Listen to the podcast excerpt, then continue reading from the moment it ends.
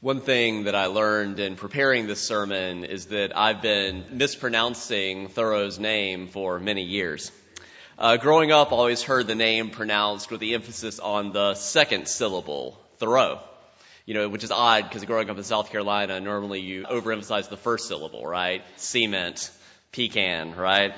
Uh, but there are passages in the journals of both Thoreau's aunt and his fellow transcendentalist Bronson Alcott that the correct pronunciation sounds like thorough, like um, you you did that task. You know, there was a thorough com- uh, completion of that task. And in his hometown of Concord, Massachusetts, uh, school children are taught that thorough rhymes with furrow, like furrow your brow, if that helps you remember it.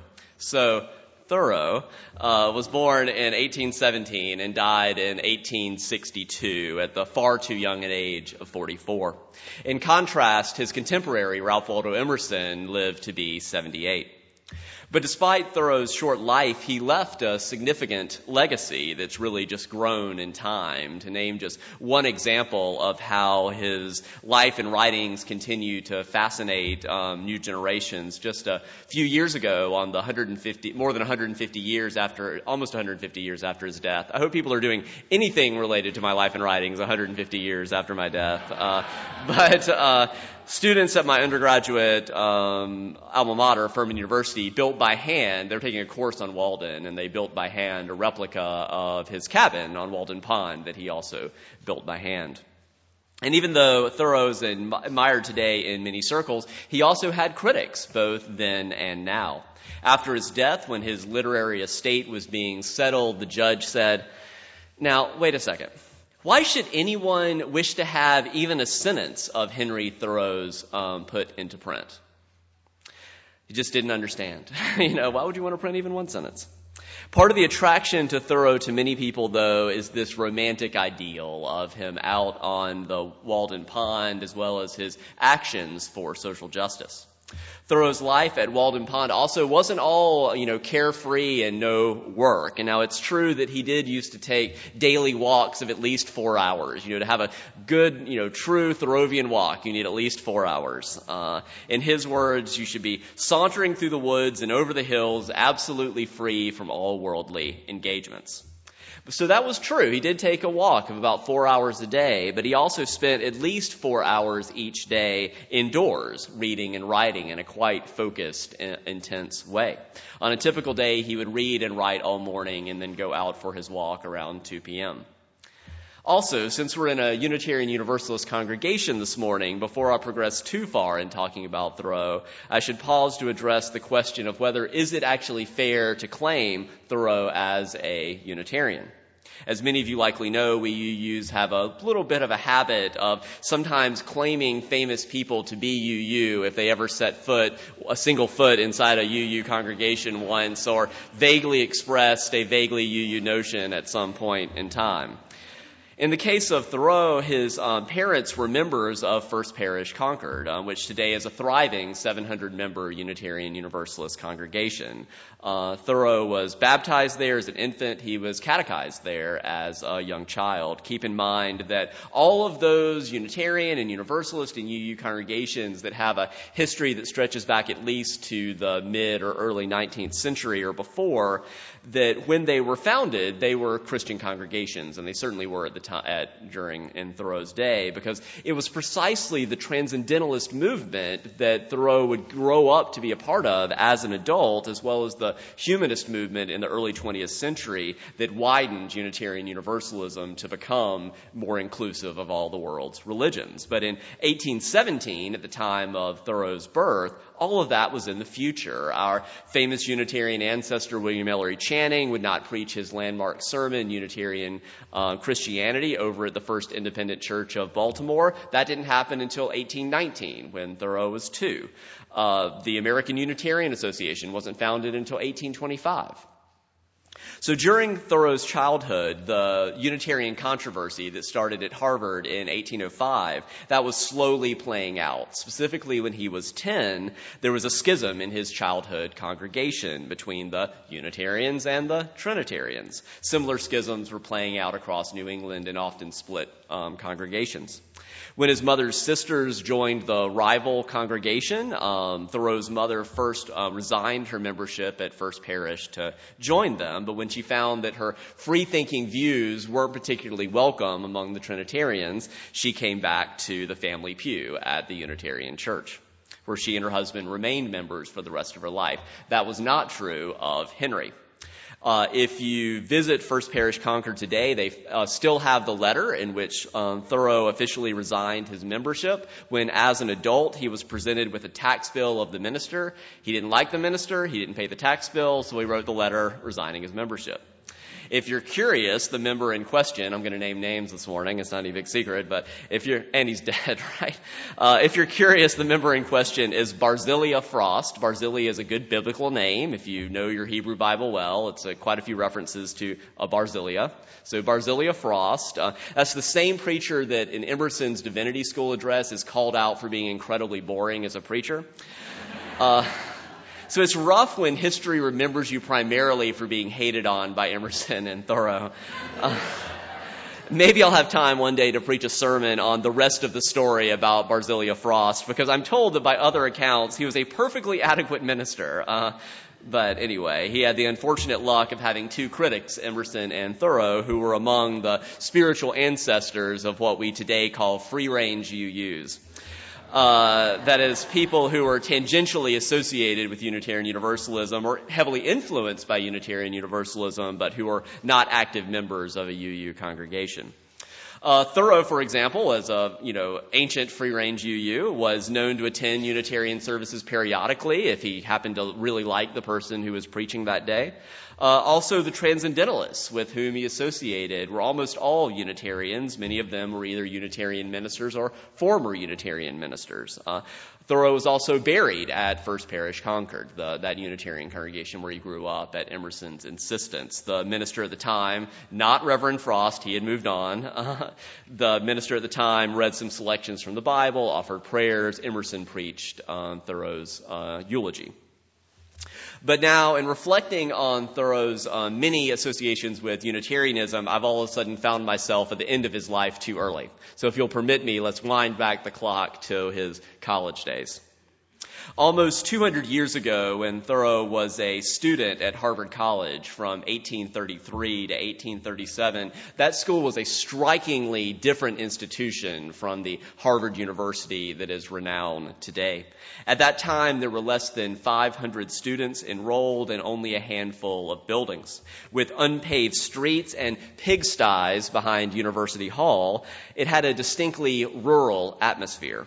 Boston at that time was also only a city of 75,000 people. Harvard was a modest place in those days, and it was intensely local, both in its focus and in the students it attracted. Interestingly, there was an early encounter between Emerson and Thoreau when he was a student. Thoreau happened to be assigned to Emerson at one point to have his rhetoric examined, but as far as we can tell, neither of them were particularly impressed with either one of the other at that time. In 1837, Thoreau uh, graduated Harvard at age 20 and landed a job as a teacher. He did not even make it two weeks. In his defense, the precipitating factor was that his supervisor strongly reprimanded him for not caning his students frequently enough.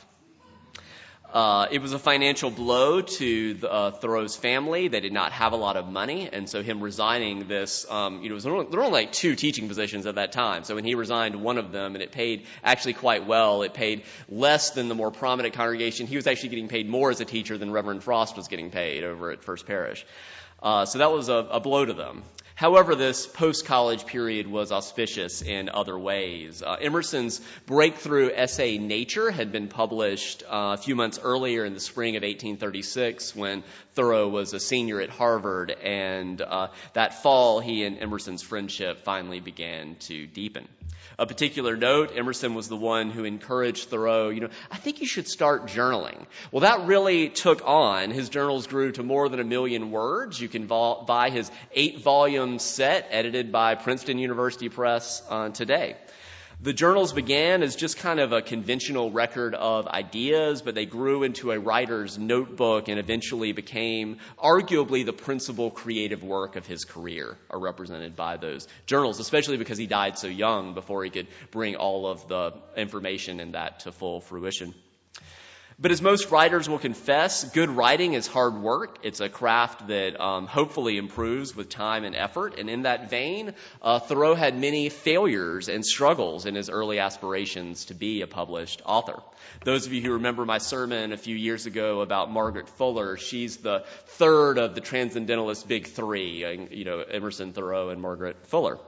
And you may recall that in her position as editor of The Dial, that magazine that published a lot of transcendentalist writings, Fuller became the 23 year old Henry's um, first editor.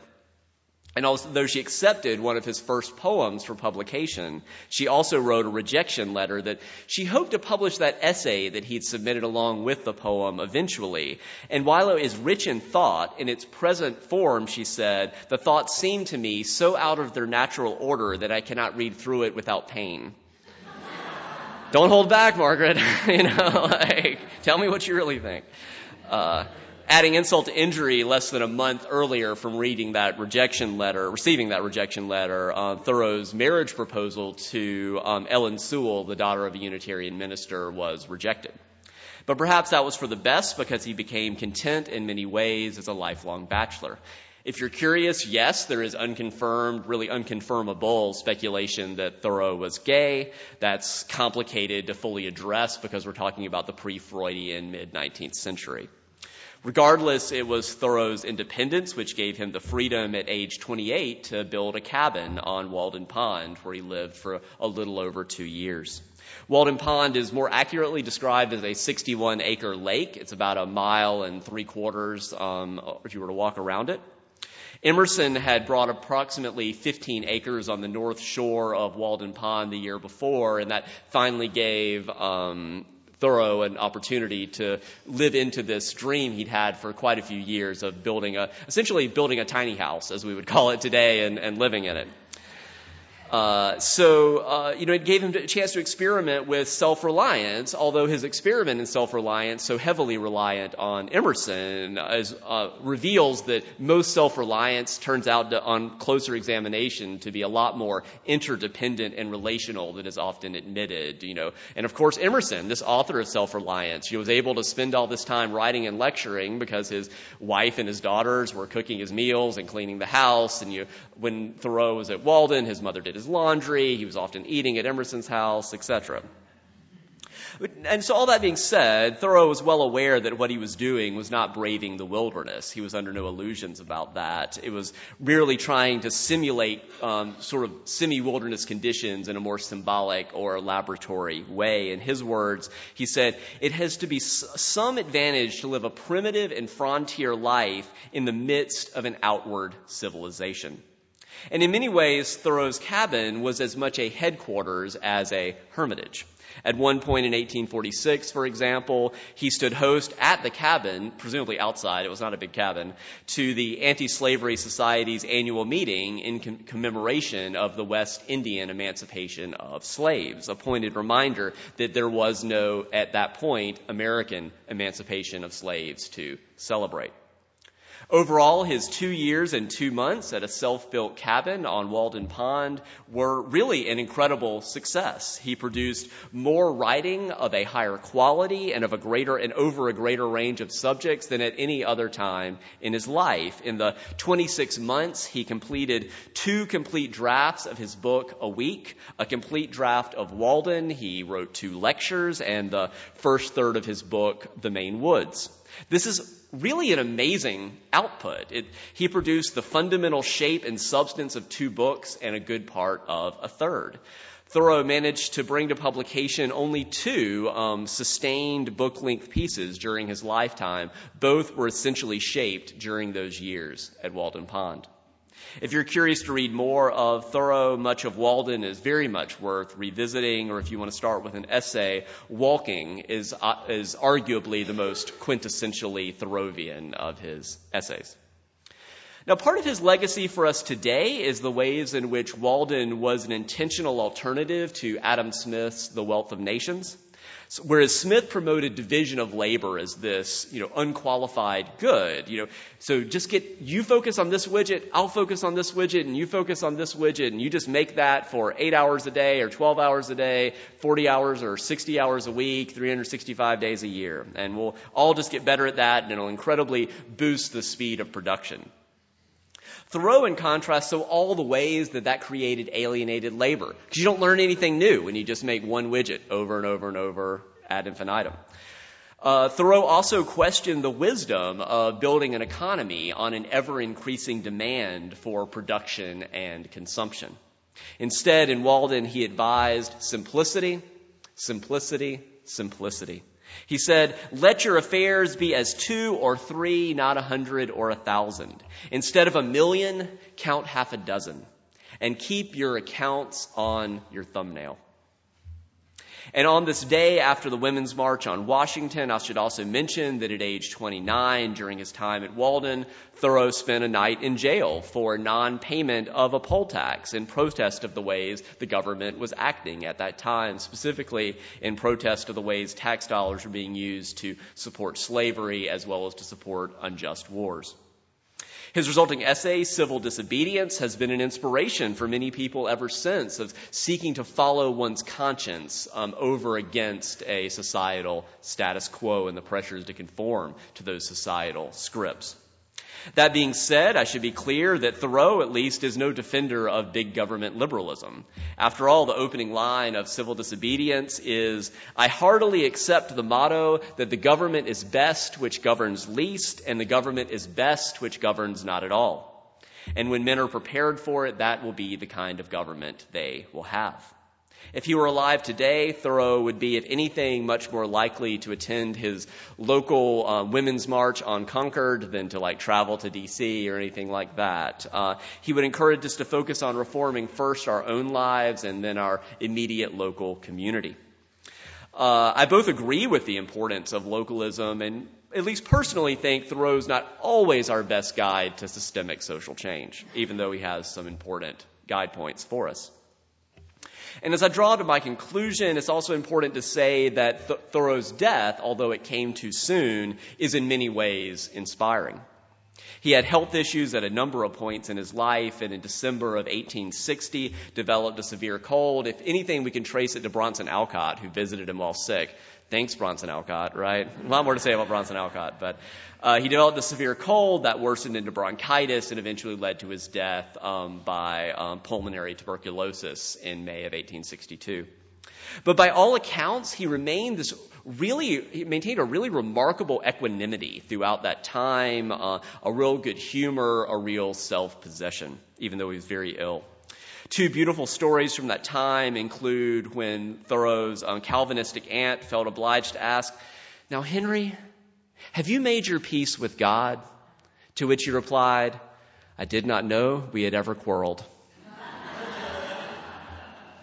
And near the end, when a friend asked how he felt about his seemingly impending death, he said, I don't know. I'm trying to take it one world at a time. For now, though, I'll conclude not with Thoreau's death, but with a reminder of how he lived. He wrote in Walden, I went to the woods because I wished to live deliberately, to front only the essential facts of life, to see if I could not learn what life has to teach, and not when I came to die discover that I had not lived. I did not wish to live what was not life, for living is so dear. Nor did I wish to practice resignation until it was quite necessary. I wanted to live deep and suck out all the marrow of life. To live so sturdily and Spartan like as to put rout to all that was not life. To cut a broad swath, to shave close, to drive life into a corner and reduce it to its lowest terms. And if life proved to be mean, why then to get the whole and genuine meanness of it and to publish its meanness to the world. Or if life were to prove sublime, to know it by my own experience. All right. One last thing.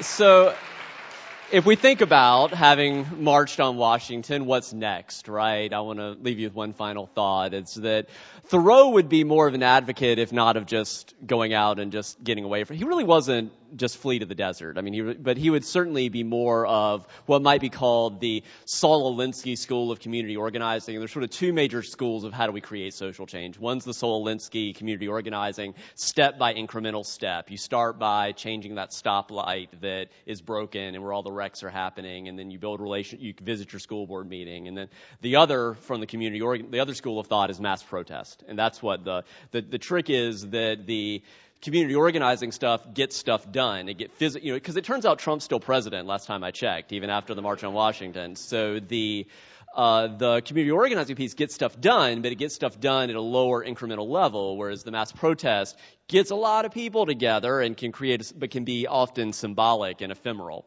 And so what, what, and so the thing I'll say, and there's a lot more to say about all this, that if there's one book you want to read to say where do we go from here, that book that I would recommend to you was published last year. It's called This is an Uprising. It's a um, study of what worked and what hasn't worked in nonviolent activism in the last century or so. It's by uh, two people called Engler, E-N-G-L-E-R.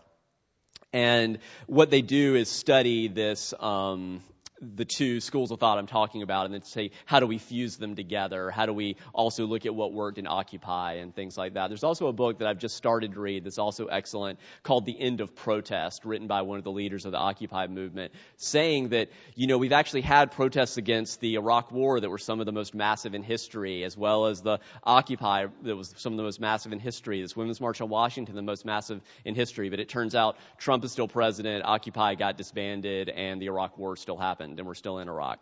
So to think to wrestle with that and part of what he what he actually did was move to a small town and is now the mayor.